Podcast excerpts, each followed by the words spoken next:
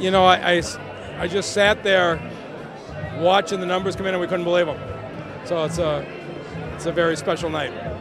Talking to some people, they still bring up the two Detroits, that they still see the investment in the downtown as they're going to get out to the Well, neighborhoods. Your reaction to those comments? The, the numbers that I saw tonight look like we carried every single precinct, so it looks like it's one Detroit. I mean, we really know. We spent the last four years just getting the street lights on and the buses running and the grass cut.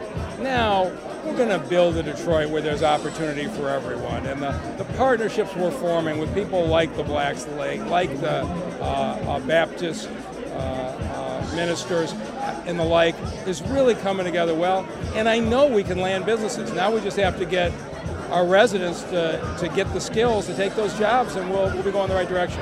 I thought I should be judged on the population. I do believe the population is going up right now. The data we get from DTE Energy on household lookup says that it is. But uh, the people of Detroit know what's going on, and obviously they feel good about the direction. I'm not really worried about the opponent, uh, but everybody at my cabinet knows we're going back to work tomorrow morning, uh, and we're working twice as hard. Uh, when you start patting yourself on the back is when you trip and fall. And so uh, I'm going to outwork my opponent every single day for the next three months.